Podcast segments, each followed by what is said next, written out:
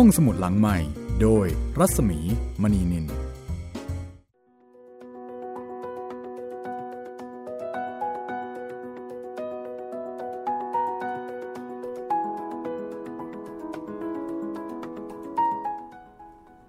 อนรับคุณฟังเข้าสู่รายการห้องสมุดหลังใหม่นะคะ กลับมาเจอเจอกันที่นี่ ไทย PBS เช่นเคยค่ะ สวัสดีค่ะคุณจิตรินคะสวัสดีพี่หมีแล้วก็สวัสดีคุณผู้ฟังทุกท่านเลยนะครับ ค่ะสำหรับวันนี้เจอเจอกันตอนที่ 94 แล้ว ครับผม ก็ใส่อิ๋วนะคะ ใกล้จะถึงเส้นชัย หรือว่าใกล้จะถึงไซที ขยับเข้าไป ขยับเข้าไปอีกไม่นานค่ะ ดูดูๆแล้วก็น่าจะประมาณ 100 นะคะ คิดว่า 100พอดีครับเลขสวยเลยโอ้โหคุณจิตรินกะเอาไว้ประมาณนั้นเลยเหรอ คิดว่าเป๊ะเลยประเหรอ ประมาณนั้นนะครับ เดี๋ยวลองมาลุ้นกันนะคะ ว่าจะ 100 แบบทุ่นๆ เลขกลมๆ หรือว่าจะมากกว่านั้น แต่เอาเป็นว่าตอนนี้เนี่ยเราก็ได้เดินทางอันยาวนานกับพระถังซัมจั๋งจนกระทั่งใกล้จะถึงจุดหมายปลายทางแล้วนะคะ ครับผม แล้วก็วันนี้เนี่ยวันนี้ก็จะเป็นตอนที่เอ่อพูดถึงการพิพากษา เป็นคดีความระหว่างมนุษย์กับมนุษย์ครับผม ค่ะ ก็ต้องถือว่าเป็นความโชคร้ายนะคะของพระถังซัมจั๋งเอ่อซึ่งที่ผ่านมาเนี่ยจะไม่เคยเจอเจออุปสรรคแบบนี้เลย ใช่ครับพี่ทุต้อกงมีทีต่อสู้กับปีศาจต้องมีส่วนเกี่ยวข้องตลอด แต่นี่เป็นมนุษย์แท้ ๆ เลยปุตุชนอืมธรรมดานี่เอง คือคราวนี้ถูกใส่ร้าย ครับผม ถูกใส่ร้ายว่าเป็นโจร แล้วก็บังเอิญใจดี ไม่จับโจรมา แล้วก็ปล่อยโจรให้หนีไป ทีนี้ก็เลยเสร็จเลยไม่มีหลักฐาน มีแต่ทรัพย์สินครับ คือหลักฐาน หลักฐานมัดตัวแน่นนะนะแล้วก็ไม่สามารถที่จะเอ่อแก้ต่างได้ ไม่เลยเพราะไม่ไม่มีหลักฐานครับถ้าแก้ต่างก็เป็นการพูดแบบลอยๆ เท่านั้นเอง อันนี้มันมีทั้งของกลาง มีทั้งพยานรู้เห็นค่ะที่เห็นไม่จริง พยานไม่จริงครับ พยานก็สามารถที่จะพูดอะไรก็ได้ เพราะว่าหลักฐานนี่มันเอื้อให้เป็นแบบนั้น ครับผม โอ้แหม่อุตส่าห์จะใจดีนะแหมทำบุญบูชาโทษค่ะก็เอ่อเฮงเจียนะเฮงเจีย ขอรับโทษแทนพระถังซัมจั๋งตอนนี้ต้องทำให้อาจารย์รอดไปก่อนครับ ค่ะ แก้ปัญหาเฉพาะหน้าครับไม่งั้นเสร็จแน่โดนอ่าบีบกระโหลกแตกแน่โอ้อันนี้พูดถึงการทำโทษสมัยก่อนนี่ค่อนข้างจะโหดมากเลยทีเดียวนะคะครับผมกระบวนการทรมานทรกรรม หรือแม้กระทั่งการประหารชีวิตเนี่ยก็จะมีการครีเอทใช้ความคิดสร้างสรรค์ หลายแบบมากเลยนะคะอย่างไม้บีบขมับเนี่ยโอ้อันนี้ก็คงทรมานน่าดูอืมหรือสมัยก่อนมีการตอกเล็บอะไรอย่างเงี้ยครับอ่าอันนี้ก็ ค่อนข้างจะสยองนะคะ แต่สำหรับเฮงเจียไม่สยองค่ะทำอะไรก็ได้ทำอะไรก็ได้เลยครับพี่ค่ะเดี๋ยวเฮงเจียรับไหวนะคะ จัดการได้อะวันนี้เราก็ไปตามกันต่อเลยนะคะว่าเฮงเจียนี่จะเจอเจออะไรบ้าง แล้วก็สุดท้ายแล้ว เหตุการณ์เรื่องนี้เนี่ยมันจะคลี่คลายไปยังไงนะคะ กับไซอิ๋วบทประพันธ์ของอูเฉิงเอินนะคะ แล้วก็เป็นวรรณกรรมที่เราควรจะได้อ่านจะได้ฟังค่ะ เพราะว่าเป็นหนึ่งในสี่สุดยอดวรรณกรรมจีน แปลโดยในายติ่น แล้วก็คัดเกลาโดยเทียนวันสำนักพิมพ์สร้างสรรค์บุ๊กจัดพิมพ์ค่ะ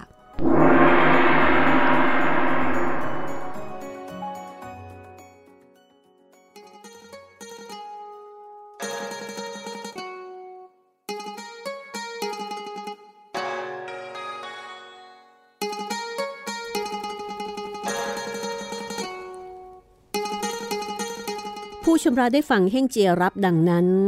ก็ให้นักการเอาไม้บีบขมับ มาติดที่เฮ่งเจียเจ้าพนักงานก็เอาไม้ติดเฮ่งเจีย แล้วก็ทำการบีบขมับ ปรากฏว่า บีบจนไม้หักกระเด็นไปถึง 3-4 ครั้ง ในขณะที่เฮ่งเจียหน้าก็ไม่นิ่ว หนังก็ไม่ย่น คือไม่สะทกสะท้านอะไรเลย บรรดาเจ้าพนักงานก็เปลี่ยนไม้จะบีบอีก เหมือนกับว่า เอ๊ะ มันเกิดอะไรขึ้น เดี๋ยวขอบีบอีกทีให้แน่ใจหน่อยสิ ก็พอดี มีคนใช้มาบอกว่า ขุนนางผู้ใหญ่ ให้มาเชิญผู้คนที่ทำการบีบขมับเนี่ยออกไปหา ผู้พิพากษาก็เลยเรียกผู้คุมมา ให้เอาตัวผู้ร้ายทั้งสี่ก็คือพระถังซัมจั๋งเฮงเจียโป้ยไก่สัวเจ๋ง เอาไปจองจำเอาไว้ในห้องมืดก่อน เราจะออกไปรับท่านผู้ใหญ่ แล้วจะเอามาชำระซักฟอกอีกสักครั้งหนึ่ง จากนั้นก็นำตัวพระถังซัมจั๋งแล้วก็สิทธิ์ทั้งสามเอาไปขังไว้ในห้องมืด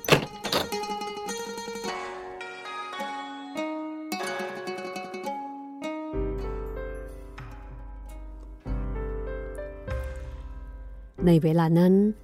โป้ยไก่สัวเจ๋ง ก็เก็บข้าวของของตัวเอาไปไว้ในห้องด้วย ประถังซัมจั๋งก็ร้องถามเฮงเจีย เฮงเจีย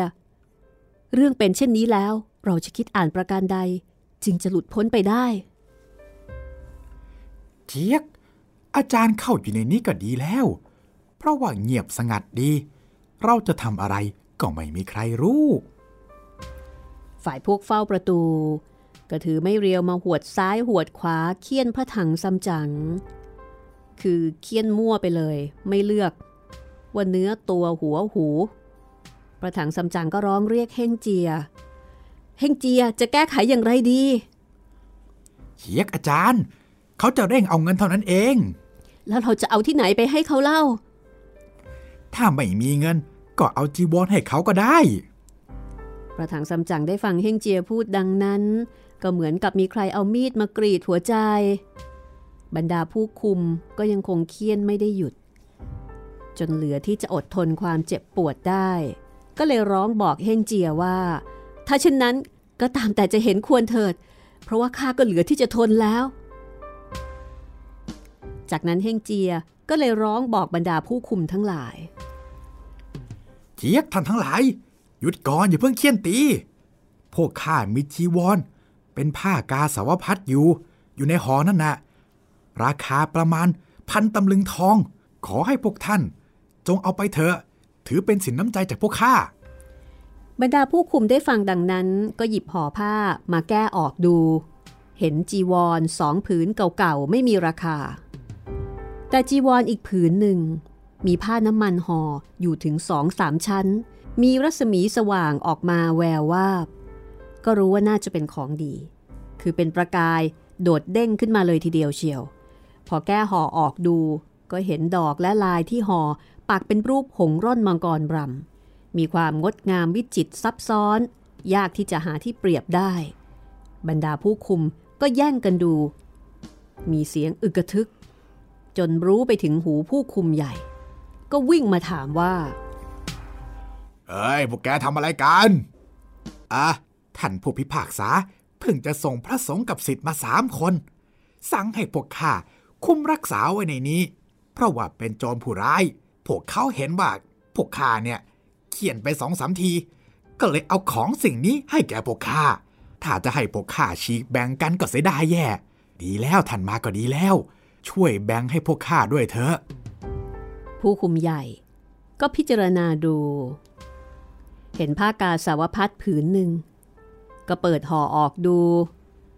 จากนั้นก็เห็นหนังสือเดินทาง ซึ่งมีตราประทับทุกๆเมือง คือมีตราของหลายๆ เมืองประทับเอาไว้เป็นสำคัญ ผู้คุมก็เลยบอกว่า ตายละ นี่ดีนะว่าข้ามาดูก่อน ไม่งั้นเกิดเรื่องใหญ่แน่ พระสงฆ์พวกนี้ไม่ใช่โจรผู้ร้ายอย่าไปทำวุ่นวายกับข้าวของของท่าน เก็บไว้อย่างเดิมเสีย เดี๋ยวพรุ่งนี้เช้า จะมีการสอบสวนกันอีก น่าจะได้ความแจ่มแจ้งมากขึ้นนะ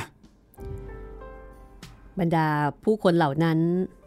พอได้ฟังผู้คุมใหญ่ ก็ต้องเชื่อ ก็เลยต้องเก็บผ้ากาสาวพัดแล้วก็สิ่งของเหล่านั้นตามเดิม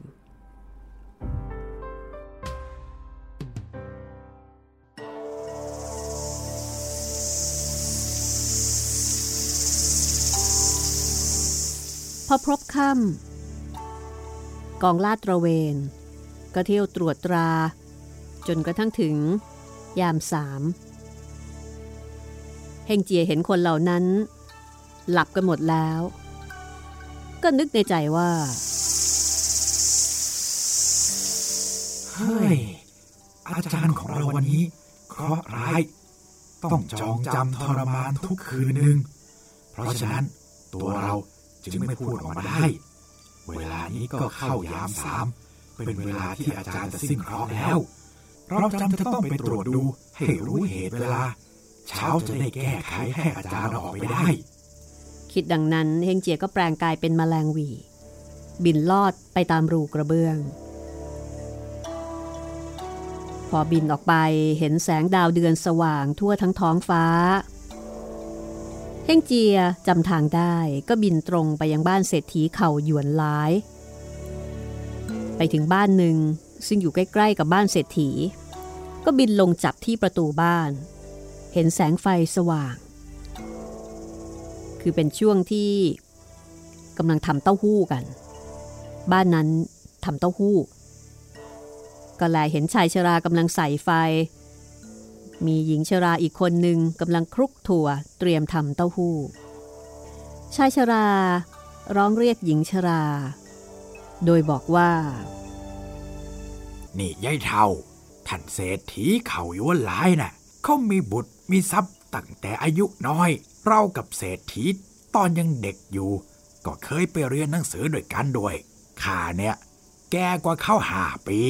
บิดาข้าเรียกเขาเม้ง มีนาสิบเก้าไร่ให้เขาเช่า เก็บเงินก็ไม่ค่อยจะได้ เพราะเขาอยู่ว่าหลาย อายุได้ยี่สิบปี บิดาของเขาก็ถึงแก่กรรม เขารักษาความสุจริต ก็เป็นกุศลชะตาขึ้น ไปขอเมียซึ่งเป็นบุตรสาวของท่านเตียวอ่อง เรียกนามว่าชวนจำ เขายั่หลาย ตั้งแต่ไปอยู่บ้านภรรยา ไรนา ก็ทำได้ผล ให้เขาเช่าก็เก็บได้ ตั้งแต่นั้นมาก็มั่งมีเงินทองมาก หลายสิบหมื่นตำลึง อายุของเขาได้สี่สิบเศษ ก็กลับใจเข้าในทางกุศล ตั้งอธิษฐานถวายข่าวเจสองหมื่นรูป เวลากลางคืน บังเอิญมีโจรเข้ามาปนพวกโจรเตะตาย คิดดูแล้วก็น่าสงสาร ปีนี้อายุเขาเพิ่งจะได้ 62 เอง ควรจะได้รับสิ่งความสุข ก็หารู้ไหมว่า การกุศลกลับให้โทษร้ายดังนี้ เฮ้ย น่าสังเวชนัก นี่คือคนข้างบ้านเขาคุยกัน เมาส์กัน ถึงเหตุการณ์ที่เกิดขึ้น ในบ้านของเศรษฐีเขาหยวนหลาย เฮงเจียได้ฟังทุกประการ ในเวลานั้น ก็จวนจะรุ่ง เฮงเจียก็บินเข้าไปในบ้านของเขาหยวนหลาย ก็เห็นห้องกลาง เป็นที่ตั้งศพของเขาหยวนหลาย มีเครื่องประดับและก็ดอกไม้สีต่างๆ มีการตั้งทูบเทียนบูชา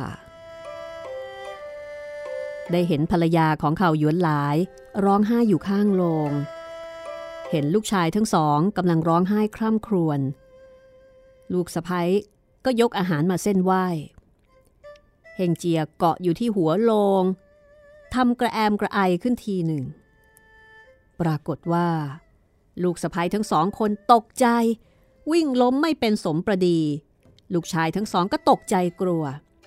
ก้มหน้าฟุบลงกับพื้น ไม่กล้ากระดุกกระดิก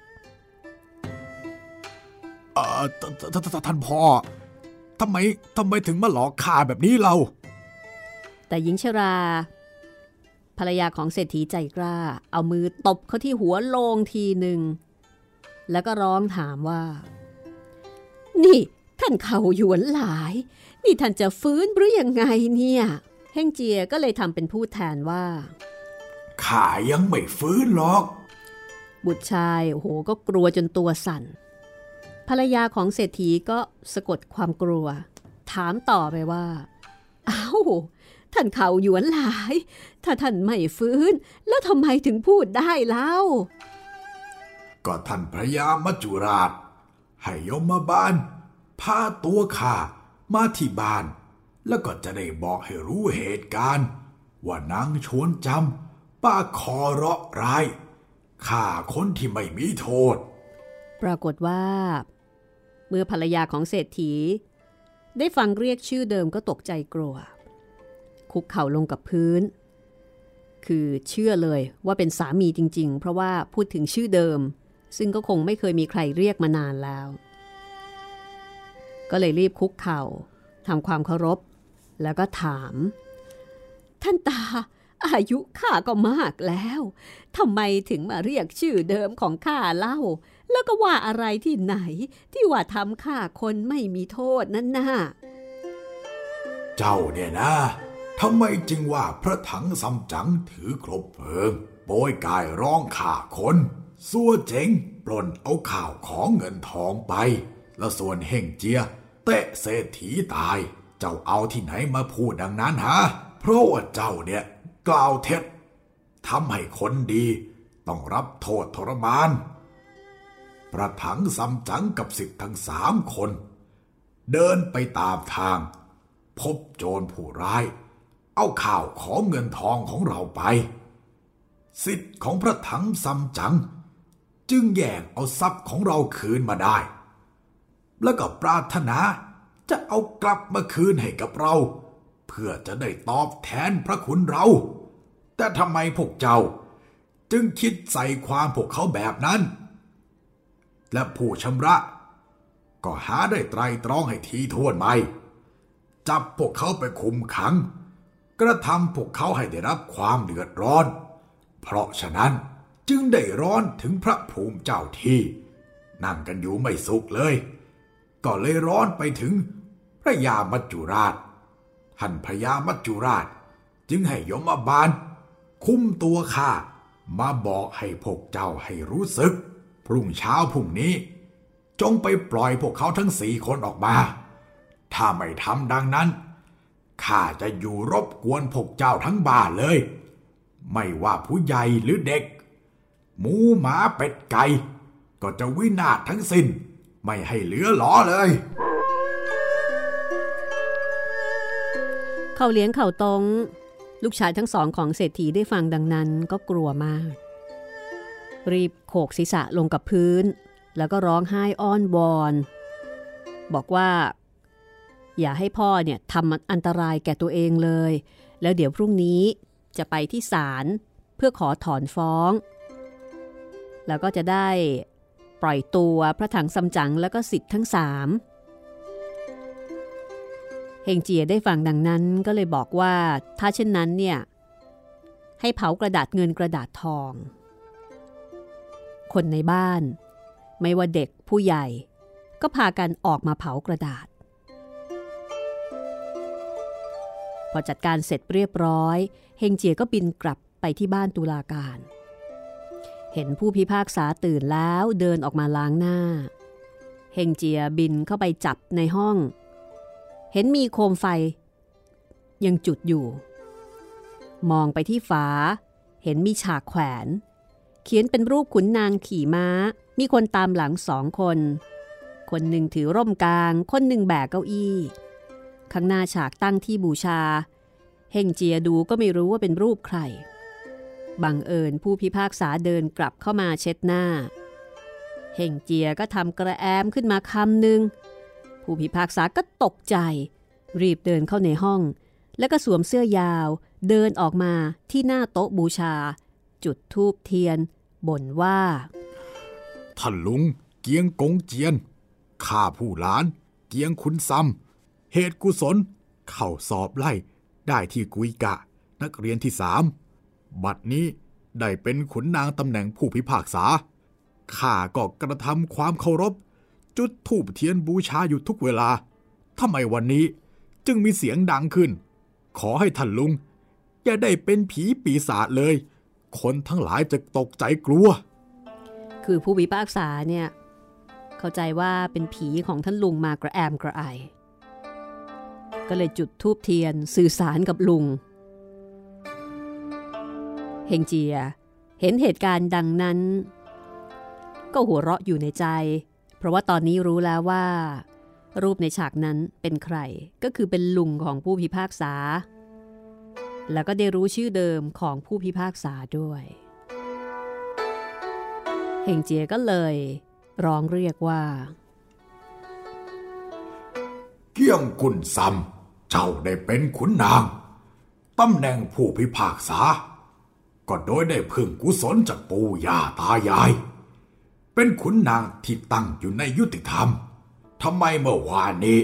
เจ้าจึงได้จับคนทั้งสีนั่นลงโทษว่าเป็นโจรทำไมไม่สอบสวนให้ดีฮะ เพราะเหตุเนี่ย ที่เจ้าเอาคนทั้งสีเข้าไปขังไว้ จึงร้อนถึงพระภูมิเจ้าที่อยู่ไม่สุข แล้วก็เลยร้อนถึงพระยามัจจุราช พระยามัจจุราชก็ให้ยมมาบาล คุมตัวข้า มาบอกแกเจ้าให้ทราบว่า จงไตรตรองข้อความให้ละเอียด แล้วก็จงรีบปล่อยคนทั้งสีนั่นออกมา ถ้าไม่เช่นนั้น ก็จะเอาตัวเจ้าเนี่ย ไปยังนรกด้วย ผู้พิพากษาได้ฟังก็ถึงกับสะดุ้งเลยทีเดียว รีบยกมือทำความเคารพ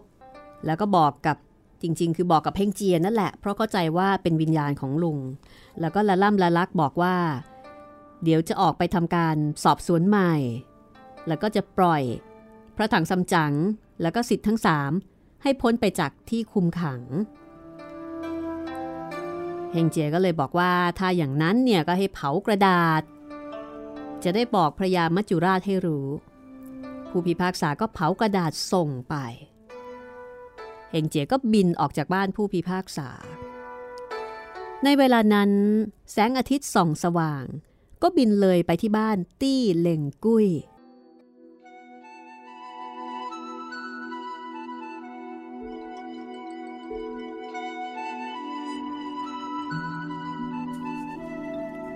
คือเรียบร้อยไปแล้วสองที่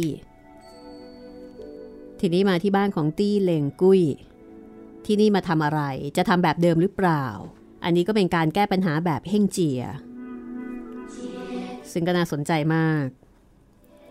แหมการแปลงร่างนี่มันให้ประโยชน์จริง ๆ นะคะ พักสักครู่ค่ะ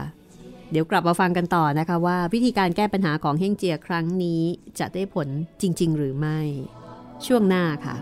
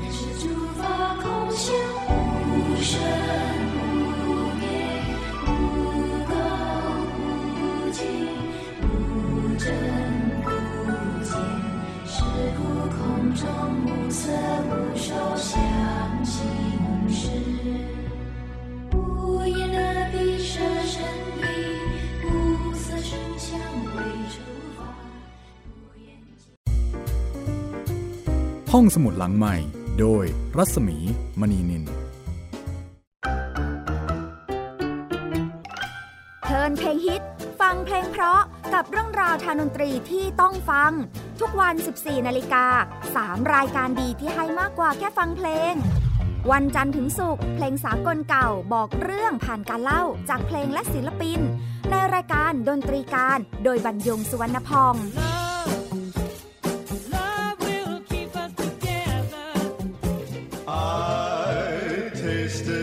sweet lips, thrilled to my fingertips.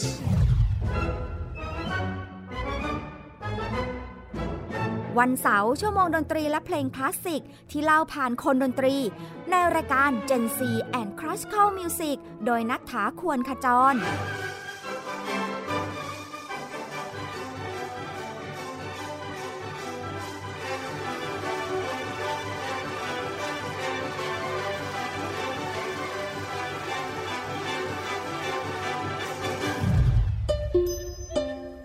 วันอาทิตย์เปิดความรู้และประวัติเส้นทางดนตรี ในเอเชียตะวันออกเฉียงใต้ ผ่านการเล่าและเล่น ในรายการเพลงดนตรีวิถีอาเซียน ASEAN Music Ways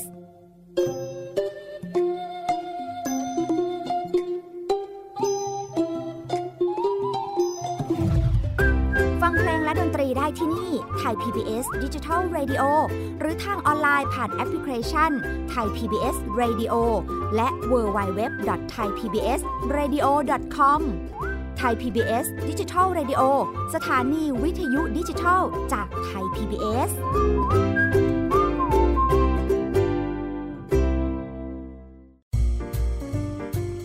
ห้องสมุดหลังใหม่ โดยรัศมีมณีนิน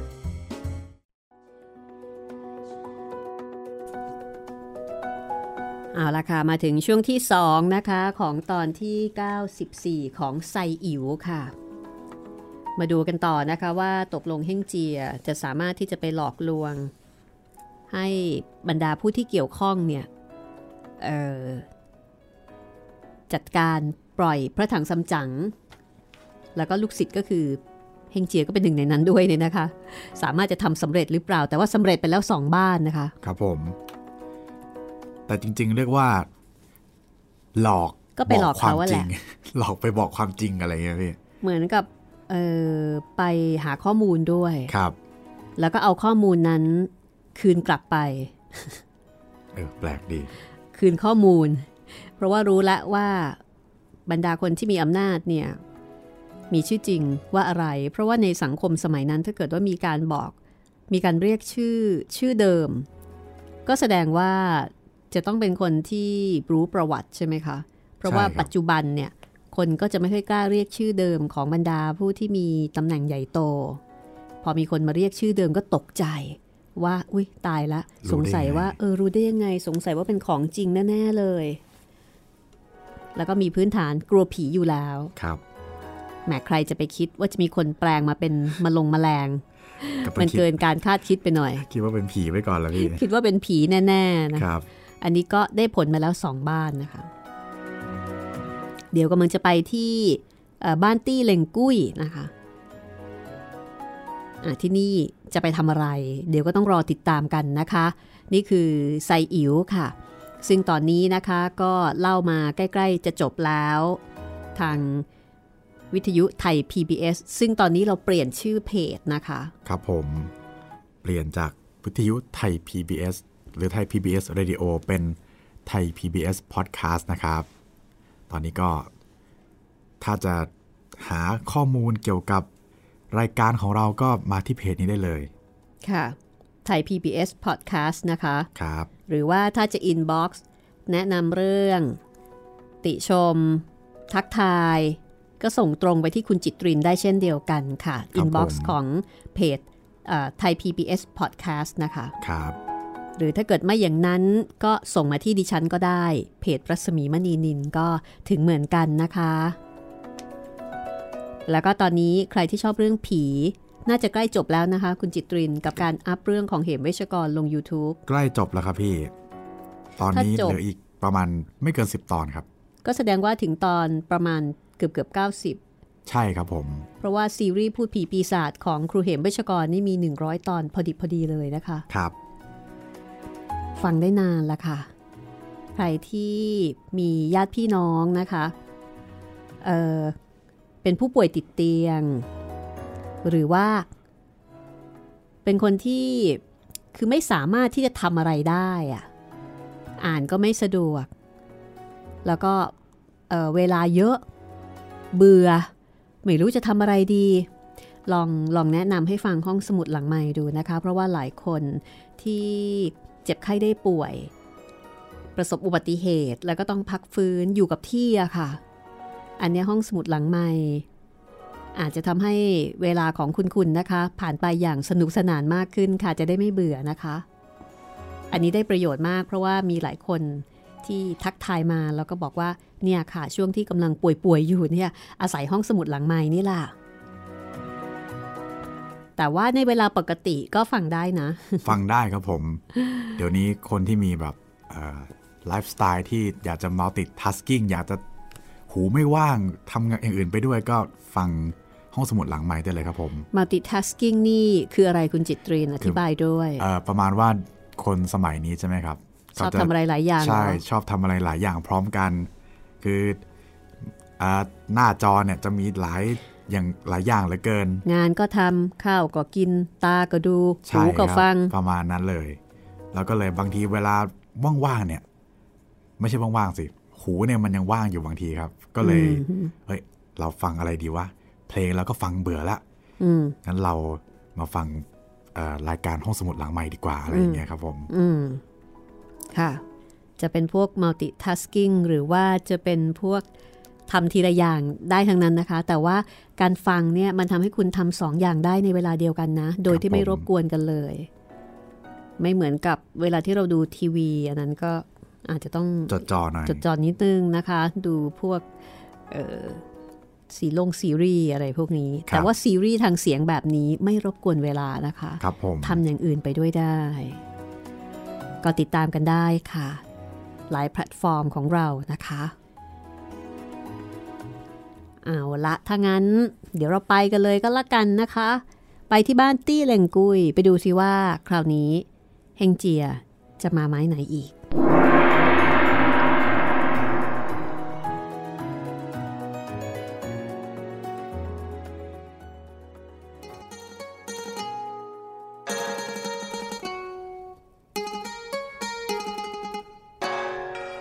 อไปถึงก็เห็นพวกกรมการทั้งหลายกำลังประชุมกันณศาลากลาง เฮงเจียก็เลยคิดว่า ถ้าจะทำแบบเดิมเนี่ยน่าจะน่าจะไม่ไม่ได้ผล คงจะต้องเปลี่ยนแผน คราวนี้เฮงเจียก็เลยเหาะขึ้นบนอากาศ แปลงเป็นรูปใหญ่ เอาเท้าห้อยลงมากลางศาลา แล้วก็ร้องเรียกด้วยเสียงอันดัง พวกโครงการทั้งหลาย จงฟังข้าให้ดี พระอินทร์ส่งข้าลงมา ตัวข้าเนี่ยคือเทพารักษ์ราตเวนข้าได้ยินว่าในเมืองนี้ จับขังคนที่ไม่มีความผิด แล้วก็ยังเขี่ยนตีพวกเขาด้วย การกระทำนี้ทำให้หวาดวันไปทั้งสามโลก เทพบุตรทั้งหลายพลอยร้อนไม่เป็นสุข สั่งให้ข้ามาบอกแก่พวกท่าน ว่าพรุ่งนี้เช้า จงรีบปล่อยท่านทั้งสี่ออกมา ถ้าพวกเจ้าชักช้า ข้าจะกระทืบให้สารเนี่ย พังทลายให้หมดเลย แล้วก็จะเหยียบกรมการให้ตายทั้งเมืองเลย ทั้งไพร่บ้านพลเมือง ข้าก็จะไม่เอาไว้ ทั้งป้อมทั้งกำแพง ก็จะเหยียบทำลายให้สิ้นซาก ฝ่ายพวกกรมการทั้งหลายพอได้ฟังก็ตกใจกลัว พากันคุกเข่าพนมมือคำนับ แล้วก็ละล่ำละลัก บอกกับเพ่งเจียในร่างปลอมว่า เออขอเชิญท่านกลับไปเถอะ จงงดโทษขาทั้งหลายด้วย พวกข้าจะได้พร้อมกันไปหาผู้รักษาเมือง และผู้พิพากษาให้รีบปล่อยไม่ให้ช้าได้เฮงเจียเห็นกรมการ อ่อนน้อม แล้วก็ยอมตามนี้ก็แปลงกลับเป็นแมลงบีตามเดิม แล้วก็บินกลับเข้าไปในห้องขังเพื่อคอยฟังว่า พวกเจ้าเมืองกรมการเมืองจะทำประการใด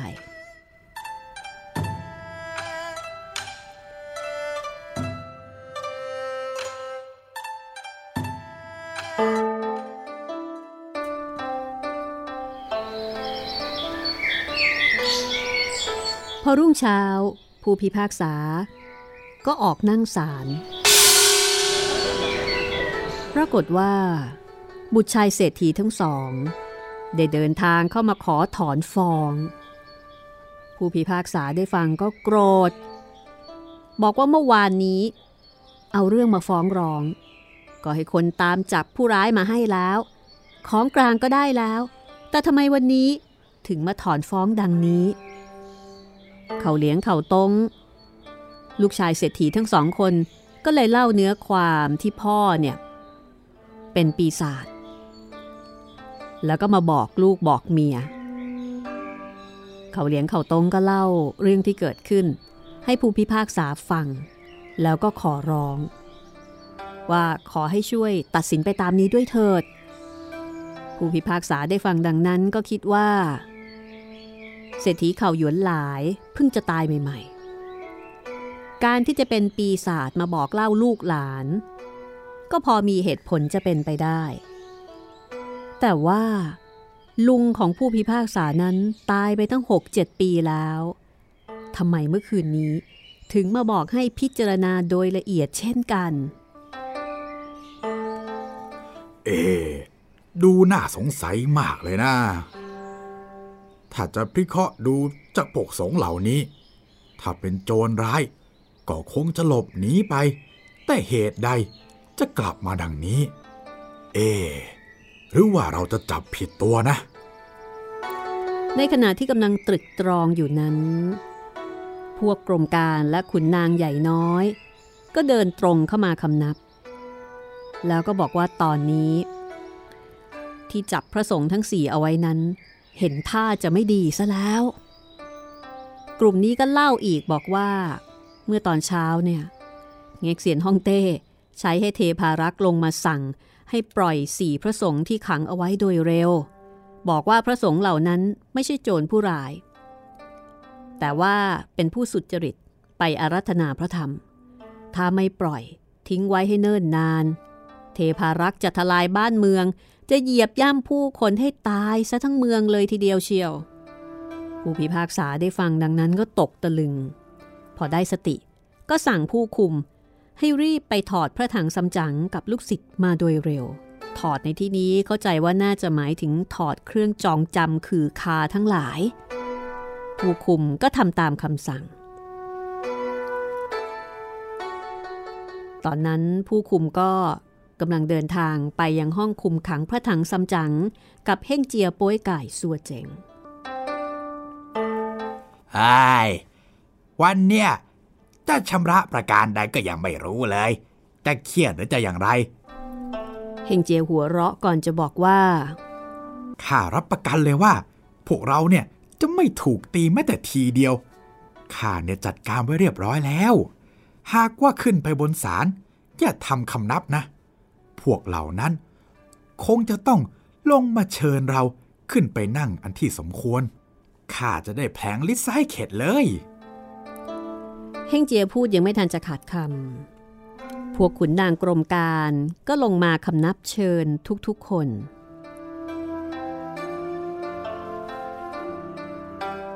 ต้องขออภัย เมื่อวานนี้ ท่านพระสงฆ์มีของกลางมาด้วย ก็ยังไม่ได้พิจารณา ประถังซัมจั๋งก็เลยเล่าความที่ได้มาพบกับพวกโจร ให้ทางกรมการฟังทุกประการ ขุนนางทั้งหลายก็พร้อมกันพนมมือ แล้วก็ขอโทษ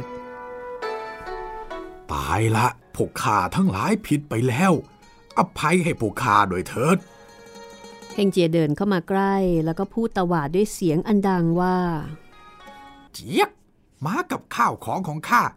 จงรีบส่งมาโดยเร็วเลย วันเนี้ยข้าจะชำระพวกเจ้า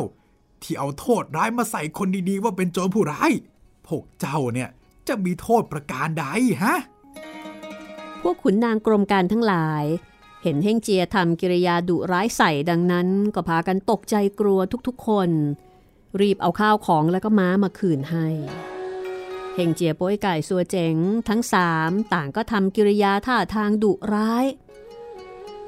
พวกขุนนางกรมการก็เลยแก้ตัวว่าพวกเศรษฐีมายื่นฟ้องกล่าวโทษ จึงได้ทำดังนี้ พระถังซัมจั๋งก็เลยห้ามลูกศิษย์บอกว่าถ้าเป็นแบบนี้ ก็จะไม่แจ่มแจ้งข้าว่าพวกเราควรจะไปที่บ้านท่านเศรษฐี เพื่อที่จะสอบถามซักไซไล่เลียงดูว่า ผู้ใดกันที่เห็นว่าพวกเราเป็นโจรผู้ร้าย เจี๊ยบ พระอาจารย์ว่าดังนั้นถูกแล้ว ข้าจะทำให้เศรษฐีเฟื้นขึ้น และจะได้ถามเขาดูว่าใครเป็นคนตีเขาตาย ตกลงกันได้แล้ว สัวเจ๋งก็อุ้มพระอาจารย์ขึ้นบ่า พากันไปยังบ้านเศรษฐี ฝ่ายขุนนางกรมการก็พร้อมกันติดตามพระถังซัมจั๋งไปยังบ้านของเศรษฐีด้วย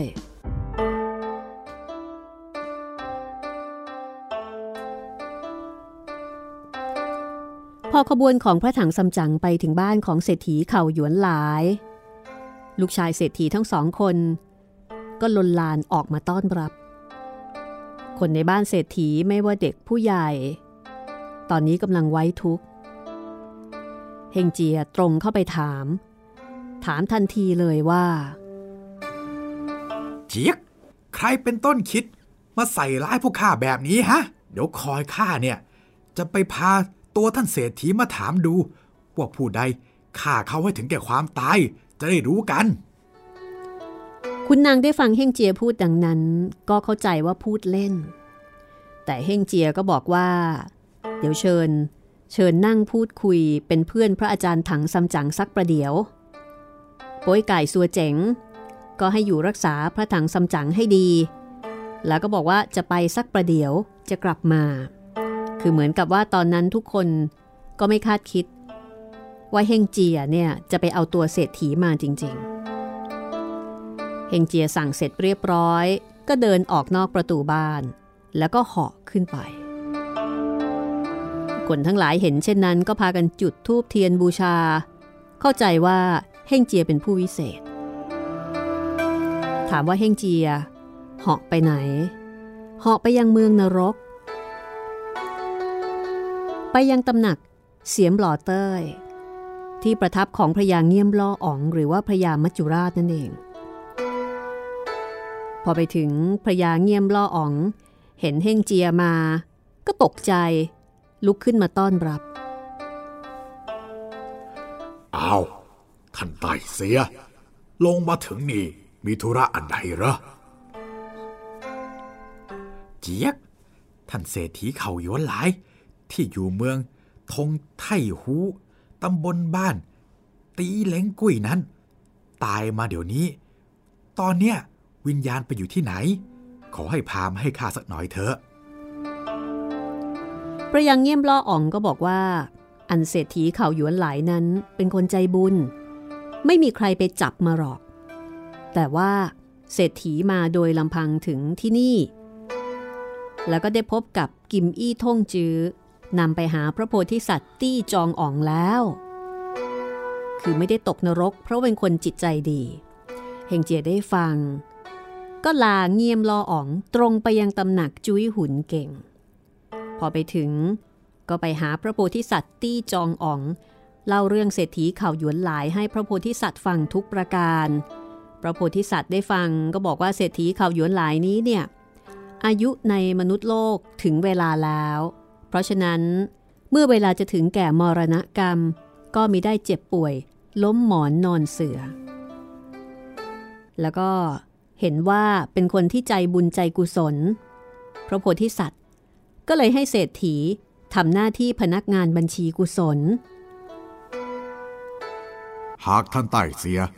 จะมาตามตัวกลับไปยังโลกมนุษย์ข้าก็จะเพิ่มอายุให้รอบหนึ่งแล้วก็ให้ท่านเนี่ย ตามท่านไต่เสียกลับไป พระโพธิสัตว์ก็เลยให้กิมอีทงจื้อพาตัวเศรษฐีเข่าหยวนหลายออกมาพบเฮงเจีย พอเศรษฐีเห็นเฮงเจีย ก็ร้องว่า เอาท่านอาจารย์ ช่วยข้าสักครั้งหนึ่งเถอะเจี๊ยกท่านถูกโจรเตะตายลงมาที่นี่ ที่เนี่ยคือเมืองนรก บัดนี้ท่านพระโพธิสัตว์ ปล่อยให้ท่านไปยังโลกมนุษย์ เพิ่มอายุให้ท่านรอบหนึ่งเพิ่มเป็น 12 ปีแล้ว จึงกลับลงมา เศรษฐีเขาหยวนหลายได้ฟังก็ขอบคุณนมัสการลาพระโพธิสัตว์เฮงเจียก็ลาพระโพธิสัตว์นำวิญญาณจิตเศรษฐีรายคาถาวิเศษ เป่าแปรลมยัดใส่ในมือเสื้อ แล้วก็หาะกลับมายังมนุษย์โลก พอมาถึงก็เข้าไปที่บ้านของเศรษฐี เรียกโป้ยก่ายให้แก้ปลอกมัดโลง แล้วก็เอาวิญญาณของเศรษฐีเนี่ยปล่อยเข้าไปในรูปกายของเศรษฐี บัดเดียวลมและโลหิตก็เดินทั่วร่าง เศรษฐีก็ฟื้นขึ้น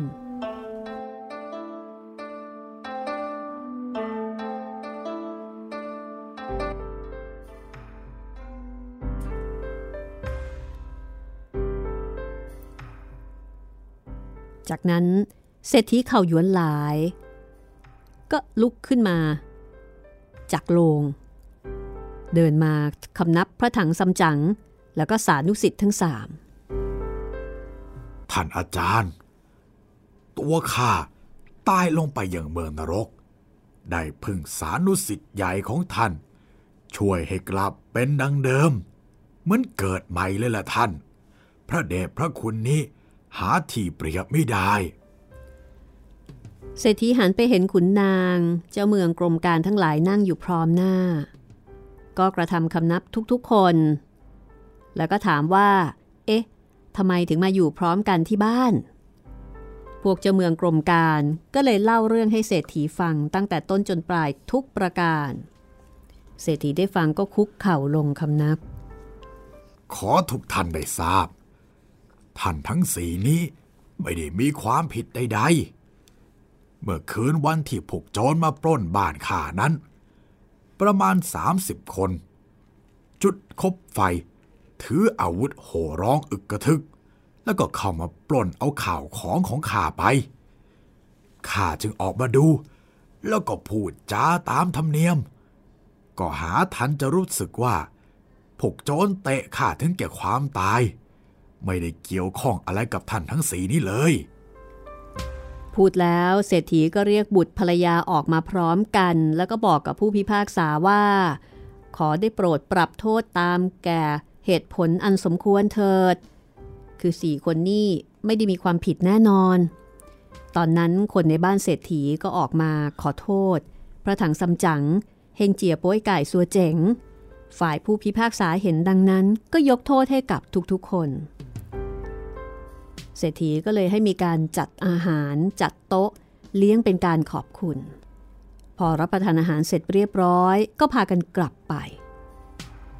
รุ่งขึ้นวันที่สองเศรษฐีก็สั่งให้จัดหาอาหารเจมาถวายพระถังซัมจั๋งกับสิทธิ์ทั้งสามแล้วก็นิมนต์ให้หยุดพักก่อน แต่พระถังซัมจั๋งไม่ยอมอยู่ เศรษฐีก็ให้เป่าร้องวงญาติและชาวบ้าน จัดแจงธงเที่ยวแห่ส่งอีก เหมือนเช่นครั้งก่อน ก็คือจะตั้งขบวนแห่แล้วก็ส่งอีก ทางฝ่ายพระถังซัมจั๋งกับลูกศิษย์ออกจากบ้านของเศรษฐีเข่าหยวนหลาย ก็ตั้งหน้าตรงไปทางทิศปราจีน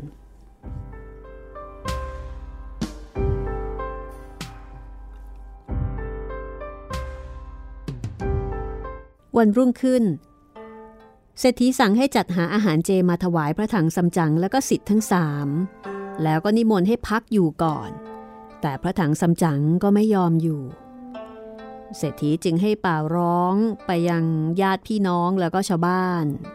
เพื่อที่จัดแจงทำเป็นขบวน แล้วก็แห่ส่งพระถังซัมจั๋งเหมือนเช่นครั้งก่อน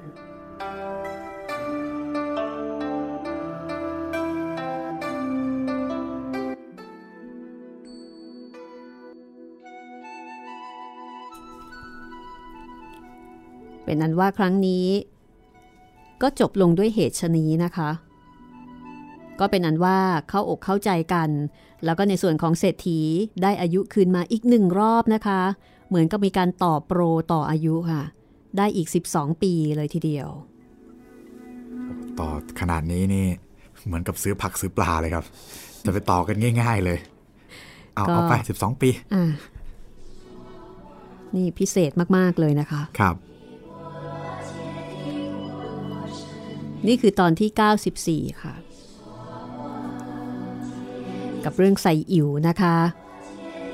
ก็สะท้อนให้เห็นแหละค่ะว่าแหมเกี่ยวกับเรื่องของเออจะบอกว่าเส้นสายคอนเน็กชันนี่ สวรรค์ก็มีนรกก็มานะคะ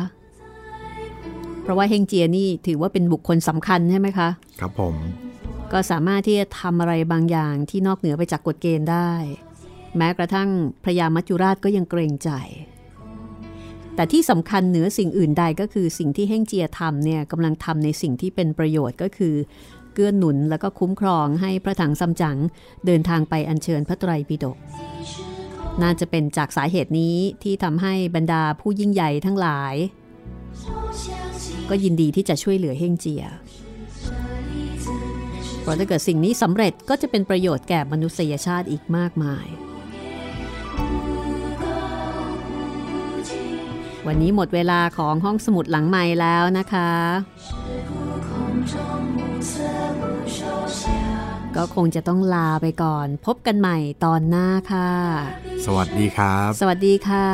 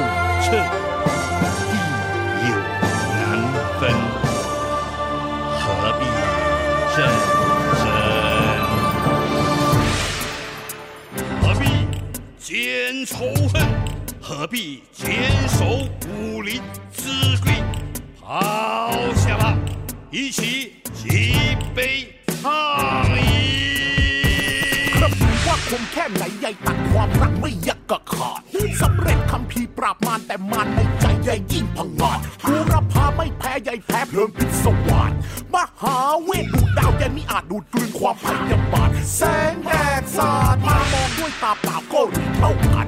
มีดสั้นดาบควรจะใช้ยาพิษกระบี่เก่าทัน มันตายเพราะอาวุธใดพอท่านแก่ไปก็ตายเหมือนมันหาได้มีใครจะอยู่คำฟ้า อย่าจกเศรษฐีหรือโจมราชันและราชันนักข้าเห็นว่าใครต้องแก้กันทันทีเมื่อชีวิตนั้นสั้นลงทุกนาทียุทธภพได้แต่ฆ่าได้แต่ฟันได้แต่แย่งได้แต่ชิงได้แต่ต่อยได้แต่ตีบารมีมากมายไปใหญ่เหมือนแบกสัมภาระแล้วเดินทางไกลปล่อยวาง แล้วใช้มือคูณอันยกจอกเมรัยเฮ้ยเสียวเออไอยกสุรา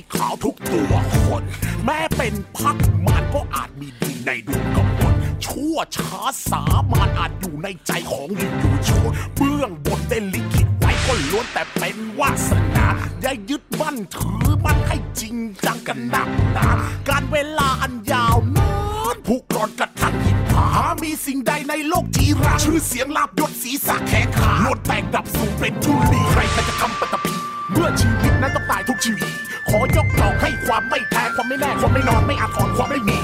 วัวควายตายไปหรือเขาหนัง คนตายหรืออะไรมันถูกฝังเหลือเพียงชื่อทิ้งไว้